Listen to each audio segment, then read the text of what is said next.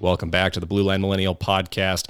I'm your host, Kevin. With me today, sixteen-year law enforcement veteran Justin, owner of MilMac Blades. Badass SWAT dude. Been doing SWAT for about the past twelve years or so. Justin, how's it going, man? I'm good, man. How are you? Very good. Very good. I had a cocktail tonight, so I'm a pretty happy guy. Uh, right on. And it was made, more importantly, with whiskey. So uh, I've, I, I'm I'm super excited. Um, before we jump in, we got a nonprofit shout out. This one comes from Justin uh, for Gold Star Teen Adventures. Justin, tell us all about it, man.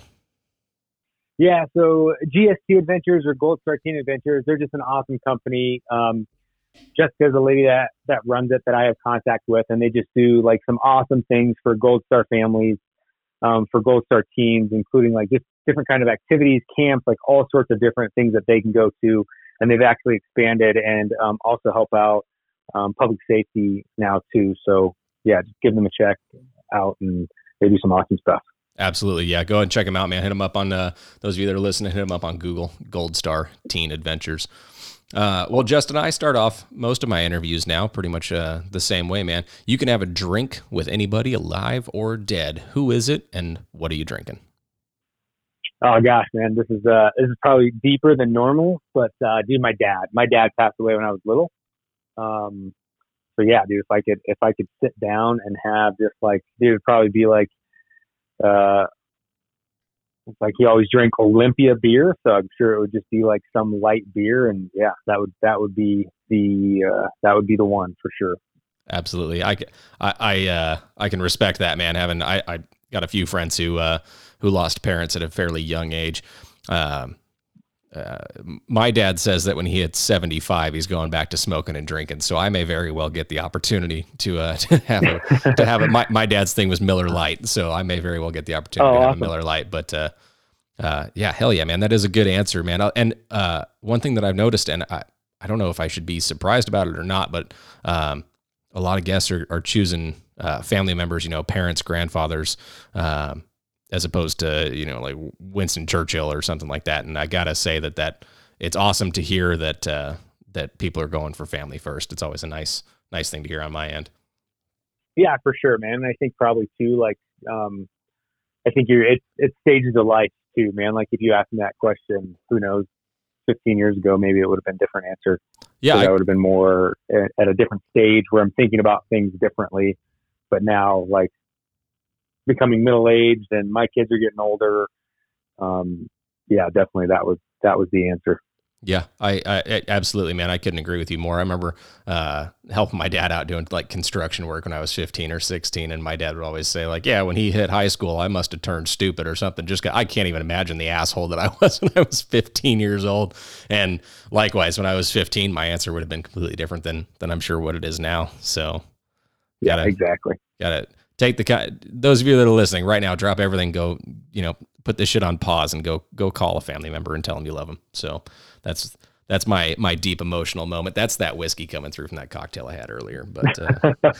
It's all right, man. We need more of it. So, uh, Justin, how'd you get started into law enforcement, man? What's what's uh, what made you who you are? Gosh, man. So I played uh, I played football in high school. Played a little in college. In college, I ended up getting hurt, and I always kind of knew um, military or law enforcement was going to be the route I was going to go down.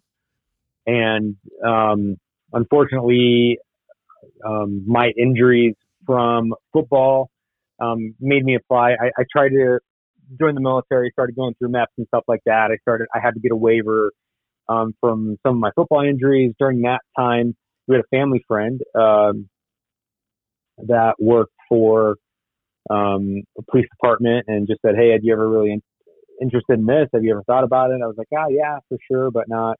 not too much, and end up doing a internship actually like my last semester at A S U, and um, loved it and um, applied and uh, got hired. So that was, that was kind of how it all started.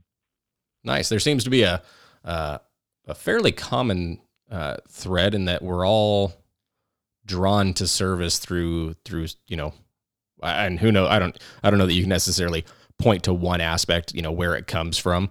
Um, but I think that that's something that consistently drives people, uh, especially now, man. I mean, with everything that's been going on, uh, with, with twenty twenty being the hell of a year that it was. I think that, well, I don't think recruiting is down across the board, but I think that the people that you will see in, you know, taking tests are the ones who have wanted to be cops, or, you know, they've, they're, they're veterans and they're coming home, or they, they've just wanted to have a life of service ever since they were, you know, small, or there was at least, you know, some sort of catalyst, some sort of event uh, at some point in time in their lives. And they decided, you know what, that's what I'm going to go and do, as opposed to people who are like, yeah, it's a stable job. Like, you know, criminals are always out there, and, uh, you know, I get a pension at the end of it. Yeah. I don't think that's happening much anymore. No, no. I, I, I don't enjoy working around people that, that just are here until they decide, yeah, you know what, I'm, I'm just, oh, well, you know, people are starting to shoot at us now, so I think I'm going to leave. I'm like, mm, great. Yeah, I'm out. Yeah. The fuck yeah. You think was going to happen? Yeah, right. Exactly. Uh, and I got to imagine, man, that sixteen years ago, uh, as far as policing was concerned, the world looked a little different. Yeah, for sure, man. I think that's, that's what's funny. Dude. Like, we talk about all, all the, all the time at work, because as you progress through your career, right, it's always like, oh man, when I back in, back in the day when this happened, like, um, but it's like, it's always that way. Right. Like, I remember being, um, a new cop and hearing the old guys talking about how they were when they were freaking cops in the, in the eighties. Right. Like, so it's, I think it's, it's constantly that way, but yeah, when when I first got on, man, it was a it was a definitely a different beast. Um, definitely not as much uh, worry, and not as much politics involved. Um, and yeah, man, it was a it was a it was a different time, and and, and it is it's it's interesting, because I would love to talk to some dudes that are coming into law enforcement now and just be like, um, ask them what what what the push is, and I'm sure it's the same as it always has been for for guys and gals that have that have come into this career field, because I don't think. Um, it, it can be anything different, right? Like you have a, you have, like you said, a, a sense of service, or, or you just can't stand bullies. Like, you just want to stand up for what's right. You just want to do something that maybe is not going to make you rich, but will be stable. And, um, also just know you're kind of making a difference. And I think that's the continual theme you'll, you always find. Yeah. And I think that one thing to those of you that are listening, who are either just starting your careers or you're thinking about getting into it, you may not go home every night with the thought of, uh, I've, I've, oh, I did all these things. I made this big of a difference, but there's, there's going to be like that day, and it's not going to come around very frequently, but there's going to be that day where you get home and you go, fuck yeah, I, I did my job today. Yeah, dude, for sure. And I think like too, I think you've got to always understand that like the things that you expect to make impact may not always be the things that do. So sometimes I think in our careers, we expect these huge, big moments, and, and they do. There's definitely, there's definitely some of those that, that make impacts on people, but shit, man, it could be something as little as like, dude, you just freaking give a, give a dude a bottle of water, like the impact and that ripple effect that that has, or do you, you stop a car for, for whatever reason. And, and it's nothing big. It's not like a great stop. There's nothing that, no huge crime being committed, but that, that ripple effect that that car wasn't supposed to be somewhere at a certain time, like who knows what you change. So I think just always, always keeping that at the forefront, like you're, you're doing good work. Um, and you won't always see the progress of it, but it's happening. Absolutely. And it's an important thing to keep in mind, even for those of us uh, who've been doing this for any amount of time. I've only been doing this for four years. You've been doing it for sixteen. Uh, You know, I know guys have been doing it nearly thirty years. Uh, some of them even lo- longer than I've been alive. Um, yeah. And I think it's important to to maybe remember that that hey, you're not always going to see the difference that you're making, but you're out there and you're you're making that that positive impact, whether or not you even realize that it's happening. Um, yep. It you know, like you, I had honestly, I never even thought about like, hey, if I stop that car for you know, just rolling that stop sign in this area, but maybe a quarter mile down the road, there was a car that ran a red light. Yeah, exactly, man. I never even, yeah. never even really thought about it like that. So yeah, there's your, uh, there's your, uh, your, your big like kaboom moment. Like, holy shit. Yeah. You don't know, man. I think it's like, I, and I'm kind of always that way with everything, man. Like I'm not like a impatient dude. Like I'm, I'm pretty patient. Like I'm not the dude that gets super pissed off in the car when he's driving because of traffic or something like that. I used to be, but then I just kind of like take that same attitude towards two things, man. Like this is how this is how it's supposed to be, right? Like this is, um, this is how things are. So let it be. Don't try to, don't try to rush it. Don't try to change it. They're happening that way for a reason. And uh, usually for the most part, I think it always works out. Yeah. Yeah. And it, I think that's important to remember is, um, uh, as well, that like the other day I, I was supposed to go qual on my rifle, and it was, it's a, a personal rifle. I gave the department their gun back, uh, cause I moved, uh, assignments some off the road, and those, uh, the S B Rs that are issued to my agency should probably stay on the road, given that they're going to be used a little bit more frequently. And it's probably handier to have an eleven and a half inch barrel. So, okay, here, take this rifle back. I've got my own gun. Um, and right as we're about to start quals, I end up getting called out, uh, to a case. I'm, I'm a brand new detective. Oh, gosh. That's I'm a brand new detective. That's part of the, um, you know, part of the ball game, so to speak. But, uh, but I was like, man, damn it. Like, I just wanted to qual on my rifle. I can't, like, can you give me an out? And I was like, I, which of course I didn't say that. My answer was I'm in, I'm on my way. Um, yeah, yeah, yeah. But, uh, but important to remember that, that, hey, that that's part of the job, right? That's just how, how things go. Accept it, move on from it. And it actually ended up being a great learning opportunity fourteen hours yeah, later, see? But, um, exactly. So, uh, like that's the, that's the thing. So I think those are, those are key things for guys like coming on. Um, cause it's a, it's a crazy time right now to, to be starting your career in law enforcement, let alone just be in it to begin with. Absolutely. There was a, I can't remember if I've, if I've told this story, and I, where I used to work on patrol, there was a Walmart, and we all know that if you're a cop and there's a Walmart, you're going to be the cop of Walmart. So, um, and there was this, this security dude. He didn't work for Walmart. He was more for like the, like the, just like the strip mall security guy. Um, younger dude, um, you know, maybe like mid to late twenties, in what appeared to be extremely good physical condition. Um, given that I'm fairly certain that he had to have like pant legs for sleeves because his biceps were so big. Um, but he was like, yeah, I thought about being a cop, man. Uh, but I'm just going to wait for everything to settle down. And it's like, nah, dude, that's not how it works, man. Like you, if you're going to wait for it to settle down, you're not the guy I want backing me up on a felony stop. You're not the guy I want clearing a house with me. Yeah, no, I think, yeah. Uh, yeah, I would agree, man. I think that, that, that is, that is true. But I also kind of like, I honestly, I can't blame some of the guys. Like, you know what I mean? Like, I, I just can't. Like the, the amount of stuff that is going on right now, the amount of turmoil that people in law enforcement are seeing, even when they're making the right decisions, um, you got to want it really bad, and you got to be willing to sacrifice a lot to do those things. And I think that, um, even dudes I know now that are cops, like if, if they were to be coming on now, I don't, I don't know how many of them would be. And there's, there's cops that are, that are good dudes that I'm, that I would say that to, um, just because it's, it's, it's just crazy. Like you can do everything absolutely correct, um, and your life can be ruined. And that's what sucks right now with, with things. But I think that's, that's what really gets you into the job too, right? Like, I think for me, that was one of always the things, like, dude, you got to be on it. Like you have to be on freaking point all times to make sure like you're making good decisions, you're properly trained, like you're up on all your skill sets, because like everyone's always watching, right? Yeah. Now we just, now we just see it more, I think. Yeah. My, uh, my detective bureau got issued, uh, our new, well, the whole department got new Axon body cameras.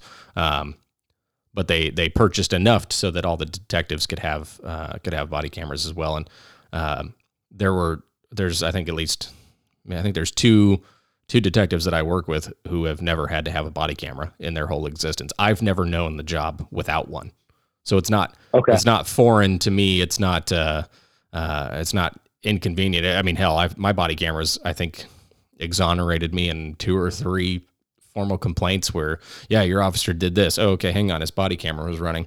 Uh, yeah, no, he didn't do that. Do you want to watch the footage? Oh, oh no, I'm sorry, yeah. I'll go now. Um, But you're absolutely right, man. You've got to, you've got to come into this job for the right reasons, and you've got to understand what it takes to continue to do this. I think that, you know, it was probably natural for every cop, no matter how dedicated you were, every cop throughout twenty twenty, you know, I would say June, July of twenty twenty, when everything was at its height, that uh, you probably sat there and went, okay, well, what else can I do for a living? Like, hmm, how long, okay, am I going to stay in this? Like, am I close to my twenty? Or, you know, you get somebody like me who doesn't even have five years on it. It's like, all right, well, do I take my skill set that I've got thus far and go somewhere into the private sector? Do I go back into the family business? Do I try and carve my own path?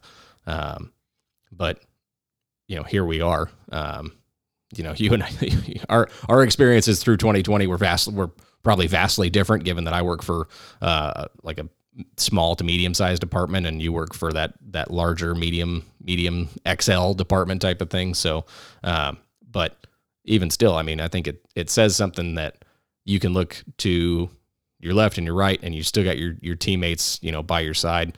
Um, and then you can look at academy classes that are still going on. So there's, yeah, there's people out there who are, you know, despite all of the odds being stacked against them, they're like, no, this is what I want to do. And I, I, yeah, I see it, but it's not going to, I'm not going to waver. I'm not going to falter. I'm going to go out. I'm going to earn that badge every day that I go to work and I'm going to go do my job. Yeah, for sure. I think you, you have to be that way if you're coming into this career right now. Like there's no way you can't be that way. Um, unless you're just like, you're just crazy. Like, I don't know. I don't know why you would. why you would do it if that's not how you felt. Um, but yeah, it's, it's, it's cool. It's cool to see the people still coming through, like even with all the stuff that's going on, like people are still signing up for this job um, because they want to make a difference, man, because they know there's a ton of good work that goes on out there. And there's, a, they know there's a ton of good impact that the oh, police officers and law enforcement all over the country have. Um, And, and although you're not going to hear about it, you're not going to see it on the news. Like, like we talked about just a few minutes ago, like those little impacts that you are having on all of those people you contact, like you're never going to know the weight or like to be able to substantiate all of that. You just got to know that that's, that it's true and it's happening. Right. Yeah, absolutely. I am curious to get your take since you've been doing this for sixteen years, man, and you've, you've seen staffing uh, and recruiting ebb and flow, which I think is, is probably fairly natural. Um, do you think that going forward, uh, police departments are, are going to have to do more with less? Uh, we're already doing more with less. I mean, every agency across this country has spots to fill that they just can't get filled. They can't get the money for it, or they just can't get the bodies in there. Um, but do you think going for like, like we're going to have, you know, it's going to be that patrol officer who's got the, the drone and he's got a patrol rifle and, you know, he's got forty-seven skill sets because they just can't get all these people on the road. Yeah, I think so, man. I think, I think, um, technology is gonna, is gonna keep advancing. And I think that they will try to replace manpower with that. Um, And I think it's gonna it's gonna be cyclical, man. Like I think we'll go through that, and then they're gonna realize it doesn't work, and then it's gonna go back the other way. And I think it'll kind of keep going round and round like that. I think cops are. Dude, I've never I've never been, and as far as my time, like I've never been, or I've never really been around agencies that are like, oh yeah, like especially medium to larger size agencies that are like, yeah, we're one hundred percent staffed. Um, like I've never heard that from any of the other big cities in the country. Um, like they're all hurting for cops. And I think that's going to continue to be that way. I think your smaller jurisdictions where, you know, hey, it's a smaller town and, you know, there's only whatever, there's ten officers or ten deputies there. Like, I think those ones will always be packed um, because those are such like awesome jobs. And that, that town draws from that, or that surrounding area does, and you can fill it. But man, you're like, you're never going to get, I just don't think with, with the way things are growing, you're, you're just always going to be playing catch up, I think. Yeah. Right. And oh. Can you hear me? I just lost you. Oh, hang on. See, can you hear me now? There we go. Yep. Yeah. I don't know what happened. I turned my ceiling fan on and there was a pop and then I had no sound. so, uh, uh, to, uh, to the listeners, I'm sorry, I'm not going to edit that out. So just, no, my bad. Just roll it. I'll Good. just roll with it, Good. I guess. Uh, yeah. No, you're right. I mean, you, you do look at the small agencies of those ten, twelve deputies, and those are the people who more than likely grew up in that, in that area, in that county. You know, you look at Texas has what, two hundred and some odd counties, or one hundred and some odd counties, like those agencies, yeah. They're drawing from, from the people who were born there and went to school there, and they're going to die there. And, you know, they're, they're just never going to leave that area. Whereas you look at like L A P D, right? How it has however many thousands of police, you know, police officers that they can have, and they're always going to be a couple thousand short. Um, yeah, they're, you know, it's, uh, it, it is that constant catch up. And then again, you're going to have years like, like twenty twenty, where I think we saw a whole lot more retirements than, than a lot of agencies, you know, in, t- in two thousand nineteen, I don't think anybody projected to have twice as many retirements in twenty twenty. And so they, they just weren't prepared for that, because you can't just, you, there's no crystal ball, right? You can't, you can't rub a lamp and have a genie come out and be like, oh, hey, by the way, next year's going to fucking suck and you're going to lose a bunch of officers because they're just yeah. not going to stick with it. So yeah, I think you're yeah. right, man. It's going to be that, that play and catch up. And, and then we're going to get, you know, right where we're, oh, hey man, we're almost, oh, this is nice. We're almost back at staffing. Oh shit. Nope. Now we're, nope, not anymore. Yeah, something else, something else will happen. Something else will happen. Yeah, exactly. Um, So you just to, to shift gears a little bit, man, you've been on, on your agency's SWAT team for, uh, for twelve years. Uh, there's, uh, definitely a, a certain draw for a lot of people coming into law enforcement, uh, who go, you know what, like, hey, I like, I want to be on, I want to be on SWAT. And it's for whatever reason they're, you know, they're coming out of the military, and to them, SWAT is the, you know, the more, I don't know, the, or the closer mirror image to what they had, or SWAT for some people has just always been a draw for them. You know, they, they watched all the movies and the T V shows when they were yeah. little. Um, uh, talk to us a little bit. Is your agency, is it a full-time SWAT team? It is. Yeah, man. So I've been there, I've, I've been on our team coming up on twelve years now. And yeah, we have full, full-time, um, gosh, I think we're almost at fifty guys, just shy of fifty full-time people assigned to it. Yeah. Well, that's got to be pretty nice, man, to have fifty, you know, like-minded people that are, you know, ready to back you up. Dude, it is, man. It's, it's, it's, it's a great, it's a great place to be, man. Like, I have loved um, my time there. And I think you said it earlier, like, that's what guys got to realize. You're not going to, you're not going to love every day at work. Like, you're just not like, um, I don't think anyone in any job has that. Like, you, you should definitely enjoy the majority of the days. Like, there should be better, more, more good days than there are bad, and, and as far as your job fulfillment, but you're not going to enjoy any of it. And, and even in, in our positions here, right? Like, um, but to have a, to have a group of, of close dudes, man, like that, that's, those are, some of those guys are my best friends, and the stuff that you get to go through, and knowing that dudes that are there are, like, on top of their shit, right? Like, they're, they're on it. They train, they're dialed in. Um, and I know some people, like, it's funny, 'cause you go back and forth on like the, like the danger levels of different types of police units or policing. And it's, and it's funny, man, 'cause I think, like, although I've been in like more hairy situations on, um, SWAT than I ever was on patrol, um, or I would say more frequently, um, you just know who's there to w- work with you through the problem. So it's, it's definitely, uh, it definitely makes things, makes things easier, I would say. Yeah. And it, it, it's funny, 'cause I've heard that, uh, from a handful of P I, I, I have not been on SWAT.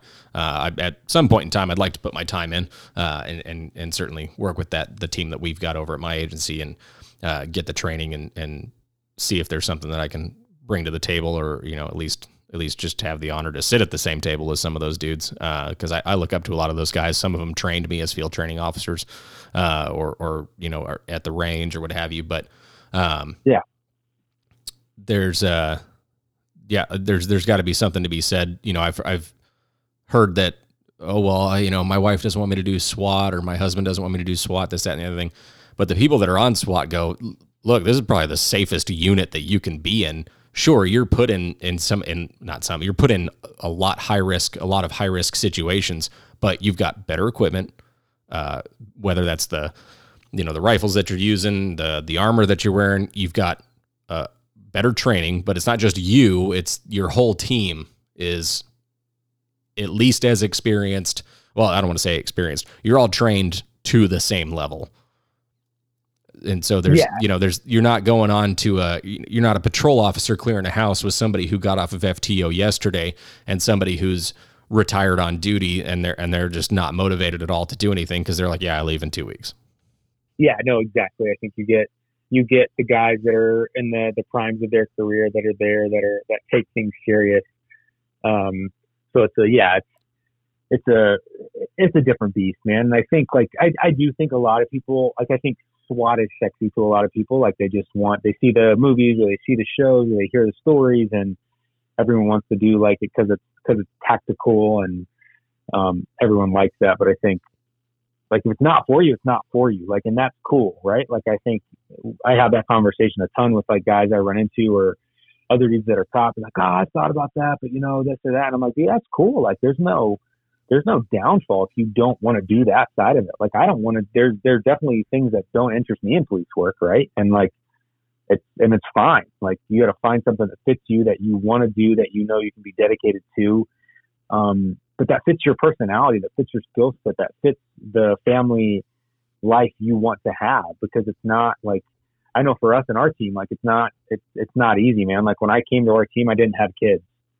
Um, and now I have two that are, um, eleven and nine. And like, that's all they know, right? Like that's all they know is that phone goes off and I leave. Now, granted, now I'm, um, a little bit removed because I went to a training spot on our team in the past couple months, and it's, it's a, it's a little different, but, um, there's sacrifices to be made, as you know, man, just coming on the call as a detective, like those things happen. Like you miss games, you miss holidays, you miss a ton of stuff, and whatever, whatever you choose your career path to be, like, it's fine. Like, don't, don't let someone bull you into something or think that you didn't do enough because it wasn't what other guys were doing. Like, I think that's one thing I've, I've tried to be huge on as far as things I talk about with guys that are coming up or getting into the career field, man. Like, do what you want to do. Like, I know everyone thinks like the SWAT thing is cool. Like, if that's really what you want to do, do it, but don't do it because you think you should, or because other guys think it's cool, because it's not going to work out.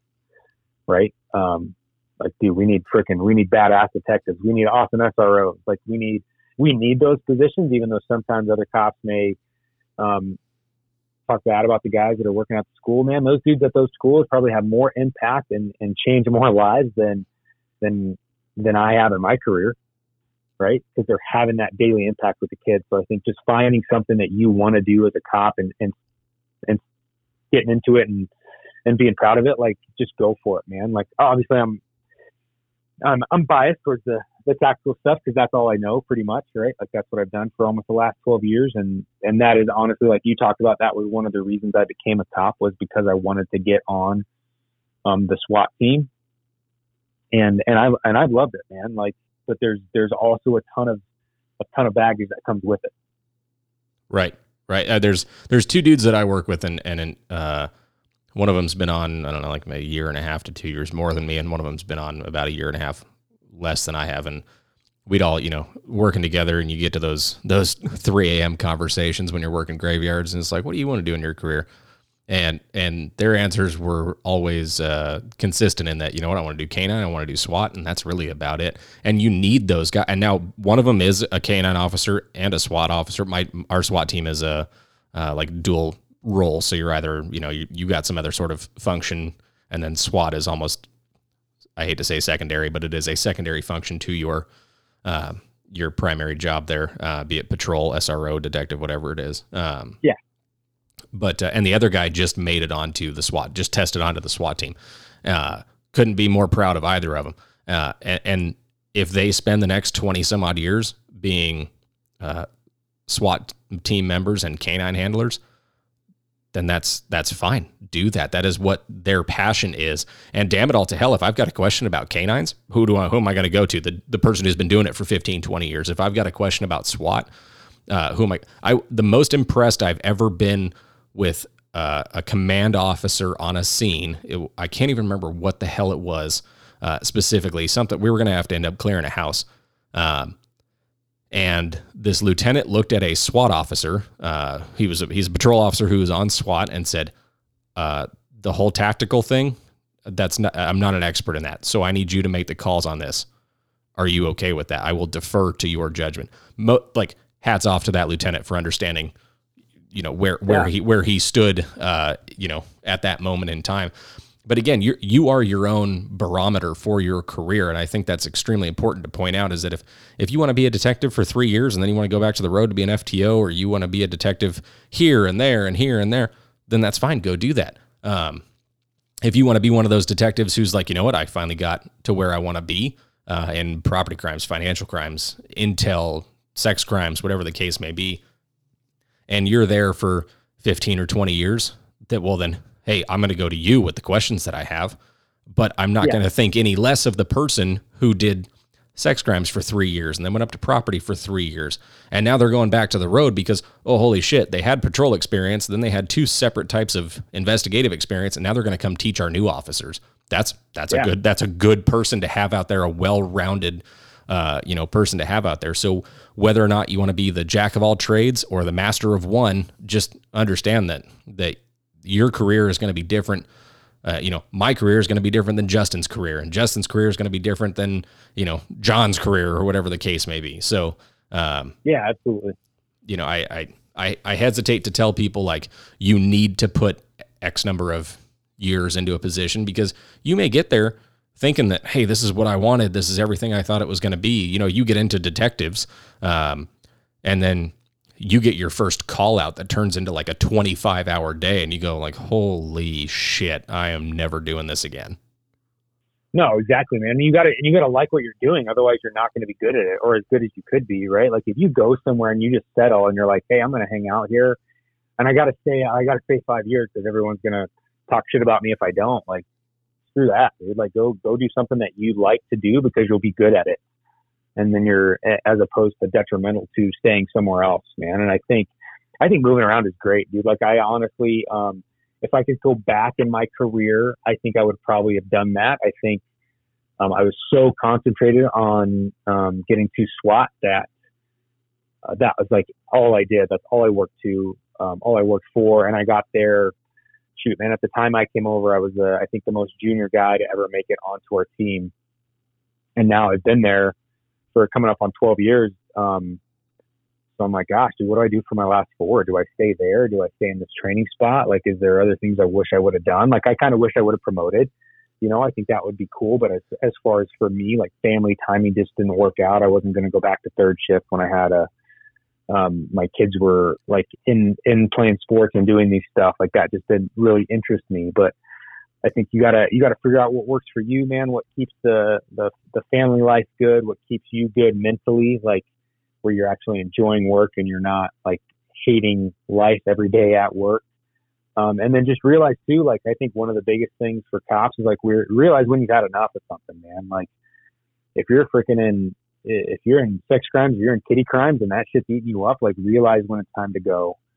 Um, Or if you're in SWAT, man, and you've seen one too many things that you didn't want to see, or you've had X number of incidents happen, like, and it's time to go, like, realize it and it's okay. Like, don't, don't feel bad about it. Don't feel like you're being a, a baby or a pussy or something like that. Dude, like go, go do what is best for you and your, and your family and your mental health. Because like, dude, I talk about it all the time, man. Like if you look at this career and you do, if you do twenty years, man, like average life expectancy for a male in the U S is what, like seventy-four or something like that. Yeah. Yeah. yeah so, somewhere around there. So roughly your, your career, you, you figure you got probably twenty, twenty-five percent on the front end, twenty-five percent of your life is in your career. And then hopefully when you retire, you got damn near fifty percent of your life left. Like that's a big chunk. So, so don't end up completely broken or freaking so screwed up mentally that you can't enjoy that time or, or whatever, man, or you were, you were so far gone that now you weren't around and your kids, you, you weren't around there for your kids and now they don't want things to do with you. You're divorced, so you're giving half your pension away, man. Like it, it's an awesome job and it's great, but realize like when other things are starting to suffer because of, of you not taking care of yourself at work. Absolutely. And I know that was kind of like a segue off the things, but I just see it so often and it's like, gosh, man, we need to do a better job of that, of educating cops on those things. Yeah, absolutely. And, and law enforcement is a slow moving train, uh, in, in terms of, you know, new ideas or new thoughts. And, and I think finally, and it seems to be like just within the four years that I've been on that, that talk about mental health has, has exploded usually on, on the side of the folks that we interact with on the street. And then, uh, until I would say very recently, it was our mental health was like an afterthought. Well, and now There's there's all sorts of, of studies being done, and there, you know, agencies are are devoting resources to either hiring a, as a civilian position or or making it a sworn position, um, to having uh, having people available for you to go and talk to about things that you've experienced, but I'm right there with you, man. If you, if you see some shit that, that just screws you up, or if you you start having those weird nightmares, uh, uh, where, where, you know, the things that you've encountered are happening to you, or, or you're just reliving the same shit over and over again, might be time, might be time to cut bait and move on to something else. And there's, yeah. there should be no shame in it. And if, if, if I, I mean, I, I, I stand by, if you want something sugar coated, go to a fucking candy store. If you're something, somebody out there listening to this show right now, and you shit talk somebody who leaves a position after one or two years, fuck you. Like, it's their, it's their career. They've got their reasons. Let them have their reasons. Move on from it. So yeah, I agree, man. Like cops, cops will always find something to bitch about, right? Like, we're great at it. Um, and I think part of that's venting, like that's some of the camaraderie and just how, how things work. But I think, yeah, dude, like you just got to, you got to do what's best for you, man. Like you, what's best for you and your family and your life. And, and what is that going to be, man? Cause, um, I think sometimes we lose sight of that, dude. Like, like I know for me personally, man, when I first got to uh, our team, like it, every, everything was about the team. Like I went, dude, I shot competitive matches on, on the weekends, like on my days off, I was shooting, I was going to these classes, I was going to this, like I was covering, I was, I was, going to every single thing I possibly could, man. And, and I, and I wouldn't change that. Like it was great. It was a ton of great learning experience. It was, it was awesome things to be involved in, but then you get, you get farther along in your career and you're like, dude, I'm totally cool with like not ever getting shot at again. Like I'm cool with not getting in another shooting. Like I'm, I'm fine with those things. Like I would prefer it to be that way. Um, but I think as you're, as you're getting into things and you're trying to see things and figure out like what works, like we've had guys that have come to our team and, and like they just realized, hey man, this just isn't working out, dude. Like I'm never home. Like my marriage is suffering, um, my kids are suffering, and they leave, and they're and they're making the right choice. And guys will guys will be like, well, what the hell, dude? Like, and then it's like, who cares, dude? Like if if that's the case with him, then he's not going to be up to the level we need him to be anyway. So like it's it's what's best for both worlds. Absolutely. And I think cops just gotta be one of the first ones to start critiquing each other, right? Like you see it, like. Someone posts a video and there's fifty-seven comments of other cops talking shit about someone's tactics and they don't even know the story. Right. Um, and we, and, and we do it in all aspects. So I think just the, yeah, the, the guys that are, the guys and gals that are listening, like give some grace to dudes, man. Like I know I've had shitty days. I know I'm screwed up. Like shoot, we all do it. Um, but we don't know what, what everyone's going, got going on. So. Yeah, absolutely. And, and if you start to, you know, your, your home life suffers, like you just said, that's going to reflect on your work, no matter the position that you're in. Um, and, and you don't want to miss something, right? Not in our job, you know, you, uh, no. Yeah. Cause someone else is going to get hurt. Yeah. Like, you'll be fine, but then there's something else for you to live with now. Right? Yeah. You know, uh, there are other positions out there where, okay, you put the ink toner in backwards. Well, that's an easy fix, but you don't want to, you know, go to like pie a corner in a room or make a traffic stop and, and your head is so far out on in left field because your wife and you got in a fight last night, or you and your husband got into a fight last night, or your, your kid said something, you know, daddy, why are you never home? And that's the only thing you're thinking about.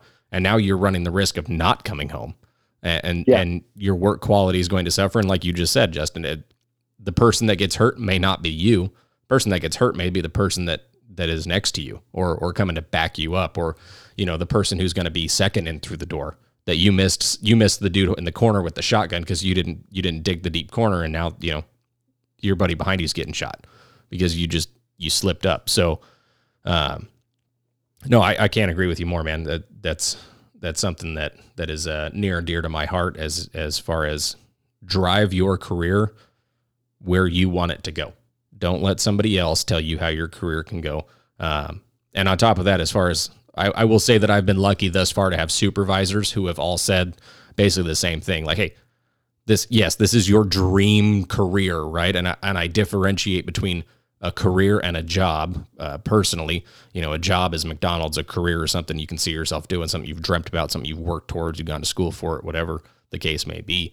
But at the end of the day, even our dream career, it's just a job. We can, we can do something else if we absolutely have to.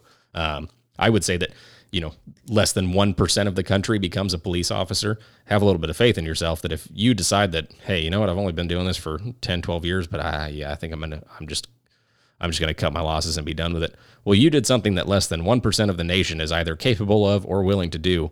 Uh, I think you can go and work for, uh, you know, a, a computer manufacturer, or you can go be a car salesman or whatever the case may be. So.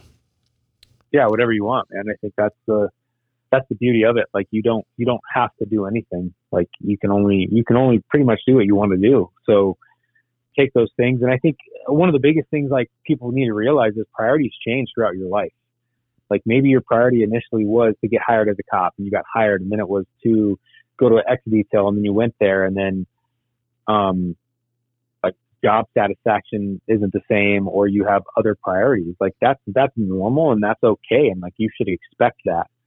Um, I think it is, it is super rare to find the dudes that have stayed in the job for ten, fifteen years that have the same level of, of enthusiasm as they did when they got there, um, especially in, in these positions. Right. And, and know that, and know that it's a, it's a good place to be, but you can always, you can always change it. And especially with departments, man, depending on the department you work for, there's so many different areas you can get involved in. Like, I know for my department, man, gosh, dude, like you, you can pretty much do any any non-police job that's outside of our department. We have that job within our department somewhere, so you can find something you want to do, like and and figure it out, and, and go do different things and learn a ton, ton of different stuff if that's if that's what you want or if that's what you need. Yeah, yeah. My, I mean, my agency. Granted, I think there's supervisory positions only, but we've got like our own sworn I T staff who work with the non-sworn I T staff. Like you can, like you just said, you, we've got civilian range staff. So you, you're not actually I, civilian. You, we've got non-sworn range staff. You, you can, like you just said, you can go and do whatever you want to do, or you can get on, you know, if you're good with, with, and there's, let me get this one out of the way. There's nothing wrong with working patrol for twenty-five years. We need really good patrol officers who love working the road, because you once got told by Miss Susie, your second grade teacher, that you're never going to get paid to stare out of a window. Well, guess what, Miss Susie, you're wrong. I'm getting paid to stare out of a window right now and, and yeah, drive right. around. Um, but you look at larger agencies again, you know, like L A County Sheriff's, you want to uh, be a helicopter medic. That is a thing that you could go yeah. and do. You want to be on the Marine unit and, and, putt around, uh, you know, one of the, one of the harbors or bays on a boat, go for it. You want to be a rescue diver? You can do that. You want to ride a dirt bike all day long? You can do that. Um, you know, you go to other places that, that they've got, you know, our northern agencies probably have guys who, you know, ride A T Vs in the summer, but, and they ride snowmobiles in the winter. You can, there is an agency out there, dear listener, who has the job that you want. Yeah, absolutely, man. Like you can, You can find it wherever. So I think that's, I think that's what's cool. And I think that's what, that's what's neat about law enforcement. There's so many different things, man. You can be a, you can be a game warden, right? Like, yeah, you can, absolutely. You can do so many different things in this career. And like, even for guys like us in Arizona, um, like you don't lose your time. Like you can go to any, any law enforcement department in this state, like your pension transfers. So if you get sick of being a city cop, like go work somewhere else. If you get sick of working rural, or you get sick of being like a, a game and fish guy, like come work for a city. Like you can do those things and you can move around, and that pension is always going to stay with you. So, so find something that you enjoy, because it's, it's freaking way too short to, to not, and just to, to be miserable. And I think that's, that's just something like the younger generation has to, has to learn. Like, dude, being a patrol cop was probably some of the most fun times of my life. Like I loved it. Like it was just, you're working third shift. Like I'm in my early twenties. I'm with like one of my best friends, and we're like just rolling around the freaking streets of Maryvale. Like this is amazing. Like they give me a freaking, I have a, a pistol, a badge, and a police car. Like, oh my gosh, what am I doing? Um, I'm getting paid to do the shit you see on T V. Like, right. Yeah, exactly, dude. But now like if, um, if someone wanted me to go do that, I'd be like, ah, I don't know, man. Like, I'm sure it'd be fun. Like, I, and I, and I could do the job. It's just not where my priority is currently at my stage in life. And, and for a long time, I think, and I, I would say probably a lot of people do this, is like, you feel bad for that feeling, if that makes sense. Right. Like you feel, um, well, like I should, I should want to do the same things that I used to want to do. Well, no, dude, like that's what growth and development is. Like if you're in the same place that you were fifteen, sixteen, shit, five years ago, like then you're doing something wrong. Like you, you should be growing, you should be developing. Like things should be changing constantly. And I'm not saying that as far as like the, the position you're in within your career. I'm just saying like how you feel about things, right? Like, um, like think like just get that. We have time. I've talked with dudes on my team all the time about that. Like, dude, this is the only skill set I have. They're like, dude, for us, like for guys on our team, like if they retire and they don't have a job lined up that's paying six figures, like they screwed something up, or they didn't put the time in, or they didn't think they could do it, or whatever it is. But understand, like, there's going to be life after being a cop, right? Um, I hope for everyone.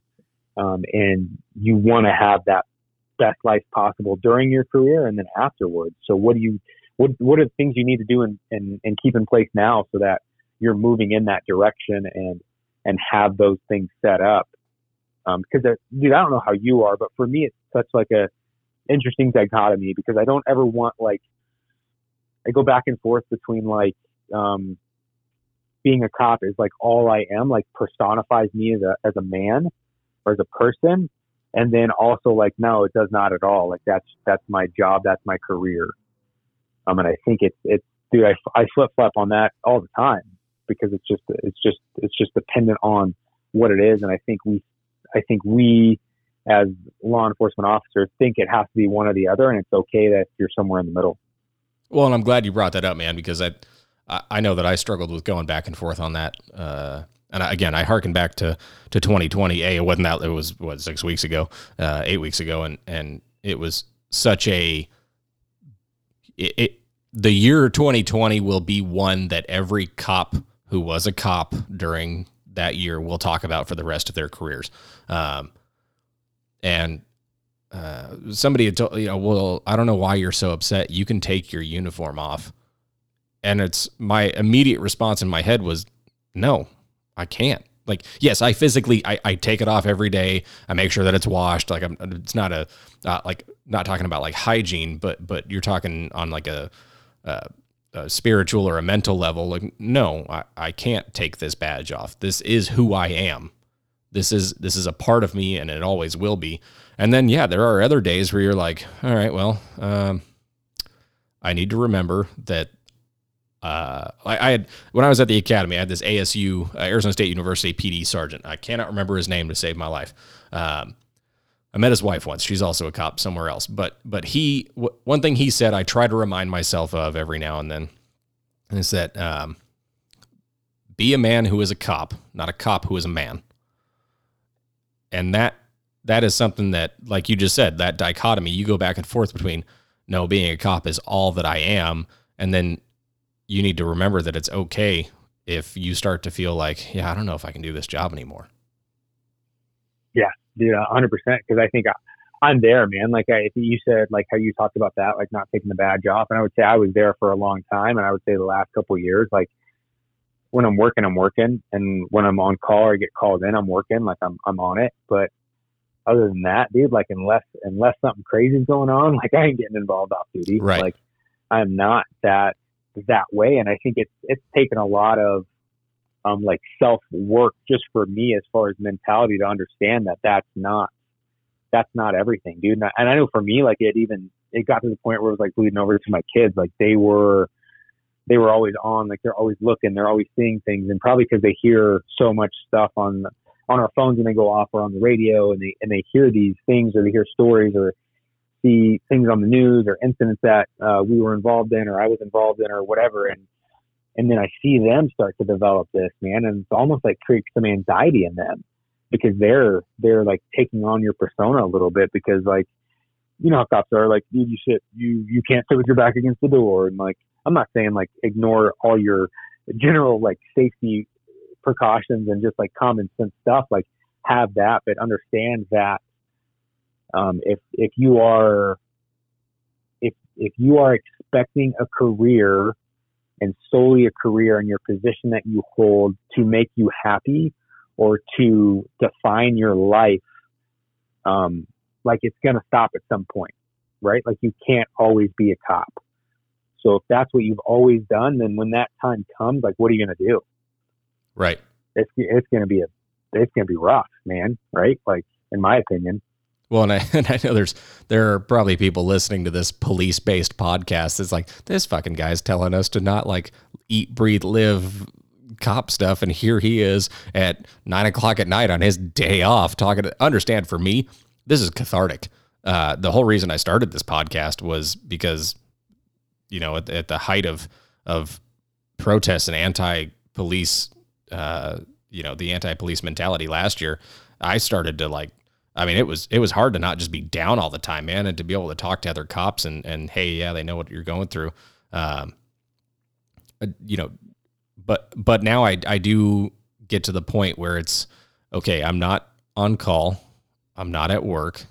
Okay, I'm not going to take the work phone to dinner with me. I'm going to take my phone, uh, and it's going to stay in my pocket. I think tonight it's funny you talk about always sitting with your back to the wall. My wife, when we walk into a restaurant now, I, we've been together for almost ten years, but she know like she doesn't even it, it's not even a thought. It's a natural occurrence for her to just automatically leave the seat that faces the door uh, as my seat.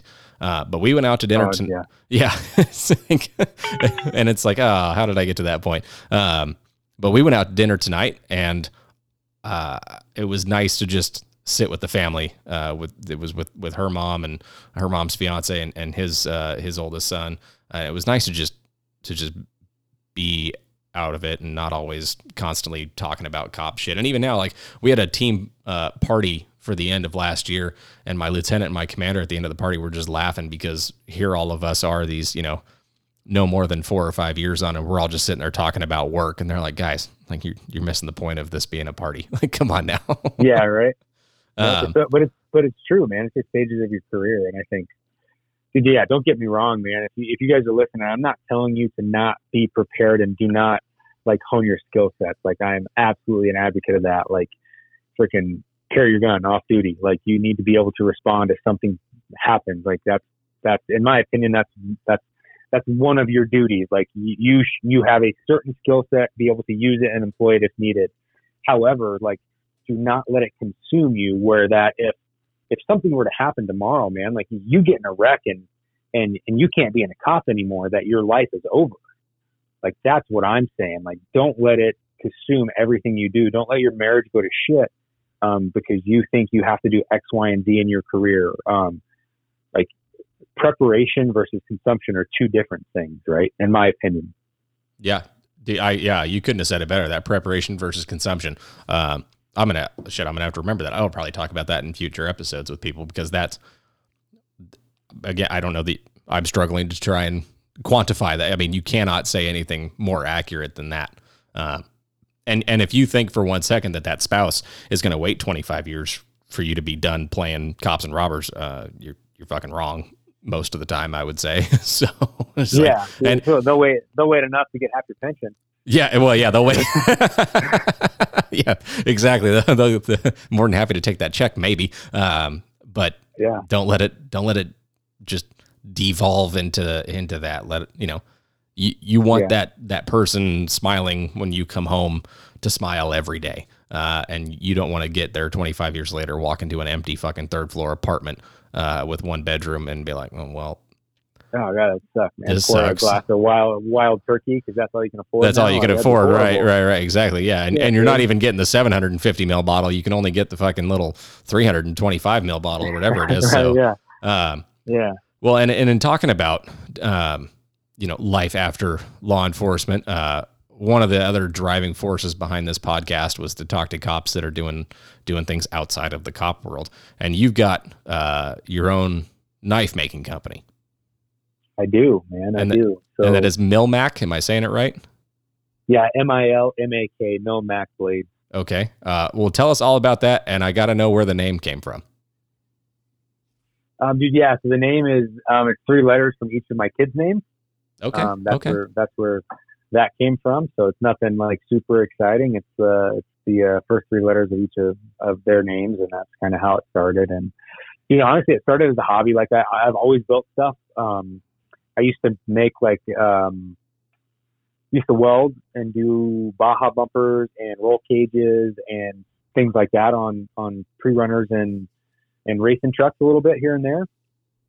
And then I had always been into knives. So, I remember being on patrol and I wanted like a, um, gosh, I can't even remember the brand, but it was like, it was a fixed blade and it was like six hundred bucks. I'm like, you're out of your fucking mind. Like, there's no way. How am I supposed to afford that? Like, that's a week's worth of work. Like, this is crazy. Like, I'm pretty sure I can make that. So, um, started making some, and then other buddies liked them and they wanted them. So I started just making it as a hobby, and it was just a good, for me, it was a good, uh, just cathartic, like you said, a good stress relief. Like, I could check out a little bit. I could go out in the garage, uh, grind away, decompress a little bit. And it was just a good way for me to kind of escape. And I've always been like, I've had the, definitely like a creative side of me, and that was a way for me to kind of exercise that. And honestly, over the years, it's just grown, especially I would say like the last two to three years, it's really kind of taken off, and it's been great, man. Like, it's, it's, it's just cool to have something that you've done yourself and that you're growing, and that is something that's going to allow me to leave at my twenty and be set and, and have another, another option that's not dependent on someone else. Yeah. Um, I, I, and, and there's a, I, I draw a parallel there. Uh, my thing was, was holsters. Like, I was in college, you know, working, working for the family business, uh, having bills to pay just like everybody else. And I was like, I'm not paying ninety-five dollars for a fucking two pieces of plastic riveted together. These things cannot be that hard to make. Uh, I tried, tried the business route. I, I'm not the world's greatest businessman, so I just I, I probably um, me either, man. Me either. I just I don't think I was mature enough, and and I didn't really. There's a lot of paperwork involved with that. I don't think I thought all that uh, through. But it's nice to be able to look back and and know that you have the ability to make something. And for you, man, like you you can teach your kids how to make knives if they wanted to do that, and and now they've got a skill set that's something that can be passed down, you know, generationally. Um, So no, that's awesome, man. I had no idea that it was uh, the first three letters of each of your kids' names. That's badass. That's, that's pretty cool. They're, you know, I don't know if they recognize it now at, at nine and eleven, I think you said, but you got to imagine, you know, ten years from now, they're gonna be like, hell yeah. Like, see somebody out in, out on the town wearing a MilMac Blades t-shirt and be like, hey, what's up, man? You, you know where that yeah, name came from. Yeah. Do you have, yeah, no, it's cool. of, of the knives that you make, do you have a personal favorite uh, style? Yeah, man. So just my, like, it's my C C W model. It's like a seven inch, seven inch blade, dude. It's like, it's, it's my go-to for kind of everything. If anyone asks, that's the, that's the blade I almost always recommend, because it's super easy to conceal. You can throw it on like your inner belt. You can throw it on gym shorts. You can put that thing wherever. And it's just, it's just a, a great size. So that's, that's the one that I would, I would always go with, is my C C W blade. Do you have any people asking you to make like wackadoo shit? Like, I want a sword with flames coming out of it. Dude, every now and then you'll get them, right? Or you'll get the guys that like have their own design, and they'll send you a drawing that's pretty much your knife, but they change like one thing. I'm like, no, dude, like, and I think, dude, I, like that, that's funny, man. Cause this kind of brings us back to some of the stuff we were talking about earlier. Like, one of the biggest like stress relievers or like anxiety reducers in your life will be learning and knowing when to say no. Like, like I used to be like, gosh, you don't want to turn a customer down. And now I'm just like, no, sorry, dude, can't do it. Not doing it. Because for one, it doesn't feel right. And number two, it's not going to be time efficient. And number three, I just don't want to. And like, I'm at a point in my life now where like, if it's, if it's something I don't want to do, or it's not going to help me provide for my family, or it's not going to make my career or business more efficient, like, it's a no. Like, time is super freaking valuable. So, um, like, yeah, man, learn, learn to say yes to shit you want and no to shit that doesn't feel right. Well, and you got to imagine that somebody came to Henry Ford and was like, hey, can you make me a sewing machine or some weird wackadoo shit like that? And he was like, right, and yeah. He finally was like, no, go away. I'm only making cars. And no, yeah, I'm not, I'm not doing that. Right. Justin and, and MilMac somebody... Blades, the next Henry Ford. So yeah, shoot, man. Sky's the limit, dude. Um, it, it, it is true. Uh, Where do people go, man? Uh, what's your website? Where do people go to find your knives? Uh, so my website is, is milmakaz, so M I L M A K A Z dot com.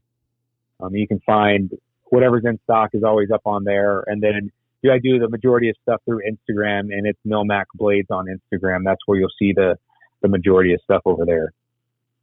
Well, there you go. If you're not following, uh, uh, MilMac Blades on Instagram, you're wrong. And you need to fix that. And you need to go click that follow button. I know you're looking at your phones right now anyways, just listening to this, droning on in the background. Unless you're driving. Uh, if you're driving and listening to this podcast, wait until you get to where you're getting.